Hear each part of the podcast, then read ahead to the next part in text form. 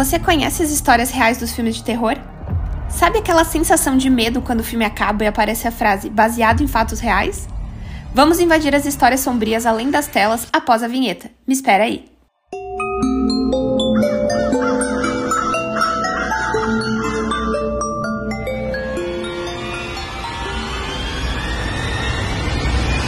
Bem-vindo ao segundo episódio de Terror por Trás das Telas. Estão com as luzes acesas aí? No episódio anterior, a gente conferiu alguns dos clássicos do terror, e nesse episódio a gente vai falar um pouquinho de uma série de filmes e spin-offs que fazem muito sucesso no gênero terror. Os casos Warren.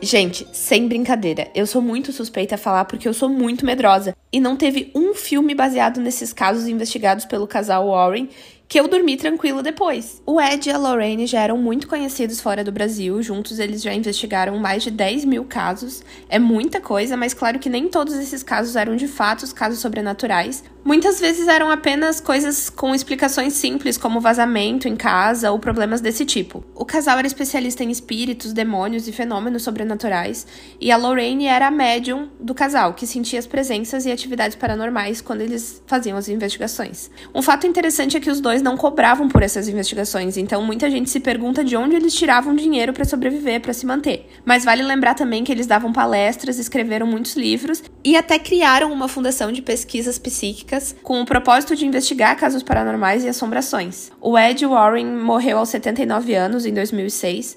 Já a Lorraine, ela faleceu em 2019, aos 92 anos, e hoje a filha do casal, a Judy, ela segue cuidando dessa fundação de pesquisa e também do museu que a gente vai falar mais pra frente. Mas vamos ao que interessa, né? Quais são os filmes de terror que foram baseados nos casos dos Warren? Vamos começar. O primeiro caso é um caso muito famoso, com filmes que ficaram muito famosos também. Terror em Amityville, de 1974 mas também indicaria assistir o remake de 2005. A história real por trás do filme aconteceu em 1974, quando Ronald DeFeo assassinou com um rifle seis pessoas da família dele enquanto elas dormiam. Em primeiro momento, Ronald ele negou ter cometido esses crimes, mas depois ele acabou confessando, porém as motivações disso nunca ficaram 100% claras. Ele disse em alguns momentos que ele ouvia vozes que mandavam ele cometer esses crimes e depois ele também afirmou que teria sido ajudado por outras pessoas da família. Apesar dessa história ser mencionada nos filmes, não é o caso principal. O caso principal é o que aconteceu um ano depois dos assassinatos, quando a família Lutz se mudou para a mansão, apesar de saber tudo o que tinha acontecido lá. Em função das mortes e da proporção do caso, a mansão acabou se tornando mais barata e mais acessível para a família Lutz, que achou que estava vivendo um sonho e teria uma casa grande, linda e muito boa. Mas isso também não durou muito tempo, em 28 dias eles já estavam saindo da casa, porque eles tinham certeza que ainda tinham almas perdidas lá. Então tiveram muitos relatos dessa família que eles ouviam barulhos, que eles viam vultos, que eles sentiam realmente presenças dentro da casa. E é aí que entra em cena os Warrens, porque muitas pessoas foram investigar, muitos investigadores paranormais foram ao local para ver a situação. Muita gente inclusive disse que não sentiu nenhuma presença lá, que não tinha nada lá, mas a Lorraine sim disse que sentiu uma presença lá dentro. Inclusive eles não continuaram investigando o caso porque ela afirmou que o que aconteceu ali foi a personificação do mal. Ela declarou isso em uma entrevista que ocorreu em 2005 para a CNN. A Lorraine ela conta em algumas entrevistas então que eles tentaram ajudar, eles tentaram fazer um exorcismo, porém eles encontraram um espírito muito ruim que sabia todas as vulnerabilidades e foram atrás do casal tentando arruinar a vida deles, mesmo depois do caso Lutz, mesmo depois de já ter encerrado o caso. Então ela afirma que eles quase foram assassinados e que foi um dos casos mais difíceis do casal. Essa história tem diversos filmes, diversos documentários e teorias. É um caso que se tornou muito conhecido, até porque de fato é um caso real, apesar de a gente não saber se o pós realmente aconteceu, né? Se aquelas assombrações ficaram na casa, se realmente aconteceu alguma coisa. Mas é disso que eu tenho medo, da possibilidade de existir, né? O segundo filme, o segundo caso da nossa lista é A Casa das Almas Perdidas, de 1991. É um filme mais antigo, também baseado em fatos reais, né? Com a temática de casa mal assombrada também, e é aquela mesma pegada casa mal assombrada e chega o casal Warren e descobrem que tem alguma coisa ruim mesmo lá dentro. O filme A Casa das Almas Perdidas, ele é um pouco diferente dos outros casos que a gente falou aqui e que a gente ainda vai falar. Isso porque as aparições e as atividades paranormais que acontecem na casa são diferentes do que a gente está acostumado a ver. Os acontecimentos estranhos foram acontecendo depois que a família já morava na casa há 10 anos, o que já não é um acontecimento normal dos filmes que a gente vê geralmente. As assombrações foram se tornando cada vez mais frequentes e também teve o aparecimento de demônios sexuais, nesse caso, que também difere dos outros casos. A família recorreu à igreja para tentar um exorcismo, mas tiveram esse pedido negado por questões burocráticas. E então a Janet, que é a personagem principal, vai a uma palestra da Lorraine e do Ed e convence eles a visitar a casa dela e investigar o caso. O casal descobre sim que lá tá acontecendo algumas atividades paranormais e nesse caso envolve a mídia também, porque tudo vai pra mídia, o que dificulta também um pouco da investigação.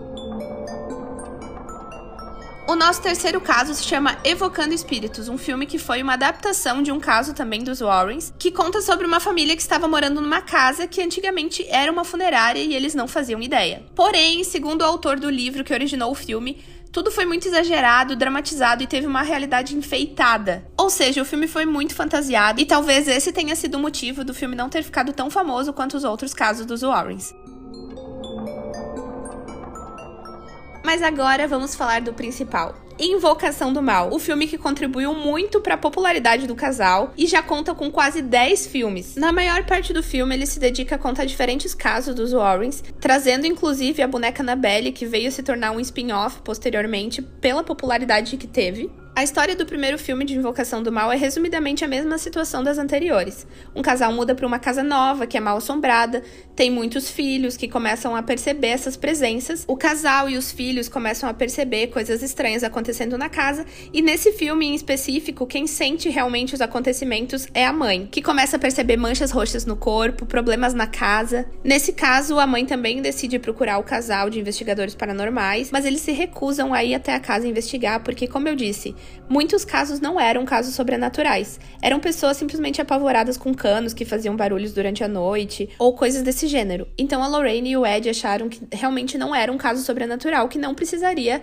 ser investigado. Mas claro que depois eles aceitam ir até o local, fazem uma visita e descobrem que tem algo muito poderoso e muito mal ali. O filme foi um sucesso, fez com que o casal fosse muito mais reconhecido do que já era, e atualmente estamos todos aguardando o Invocação do Mal 4.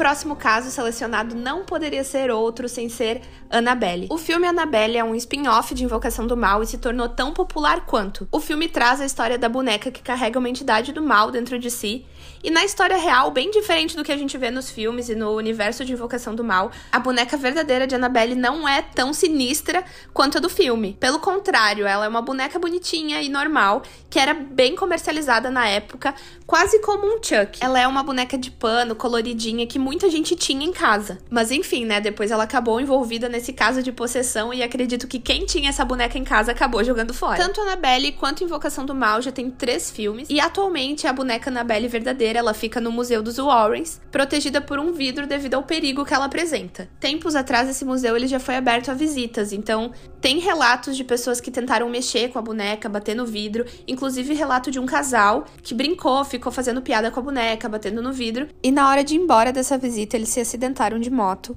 onde o homem veio a óbito e a mulher ficou em coma por um tempo e quando ela acordou e explicou o que aconteceu, ela realmente afirmou que eles tinham brincado com a boneca e debochado da situação. Se é verdade ou não, eu não sei, mas nunca que eu ia tocar no vidro porque eu acredito que eu nem ia entrar no museu. Mas eu sei que é curiosidade falar mais alto às vezes. Inclusive, vamos para as curiosidades curiosidades dos casos Warren. Curiosidade número 1. Um, como eu falei, eles têm um museu que fica na casa deles. Porém, depois da morte da Lorraine e do Ed, a filha Judy cuida desse museu e das diversas visitas que eles recebem de padres para benzer o local. Nesse museu, então, tem várias relíquias e objetos que seriam assombrados, como a boneca Annabelle. Quem tiver interesse em pesquisar, tem muitas fotos dos objetos que existem lá dentro. No mesmo ano da morte de Lorraine, em 2019, o museu ele fechou as portas e não é mais aberto a visitantes, porque ele ficava em um prédio residencial e os vizinhos começaram a reclamar da quantidade de visitantes que o museu recebia. Outra curiosidade que eu achei muito legal é que a Lorraine original ela aparece no filme Invocação do Mal. Enquanto a atriz que interpreta a Lorraine está dando uma palestra, a Lorraine original está na plateia assistindo essa palestra. Terceira e última curiosidade. A Lorraine começou a sentir as habilidades mediúnicas dela aos 12 anos. Porém, ela tinha medo de contar para as pessoas por medo do julgamento ou até medo do que poderia acontecer com ela, porque isso não era muito bem visto. Poderiam chamá-la de bruxa ou até mesmo de louca. Encerramos aqui o segundo episódio de Terror por Trás das Telas.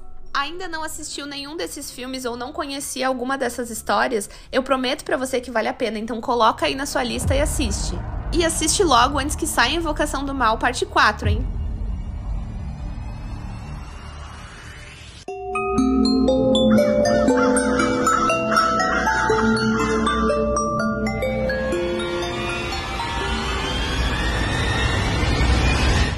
Roteiro, apresentação e edição por Ingrid Borba. Coordenação técnica de Roque Bezerra e Peter Lobo. Colaboração de monitoria de Luana Console. Orientação do professor Áureo Mafra de Moraes.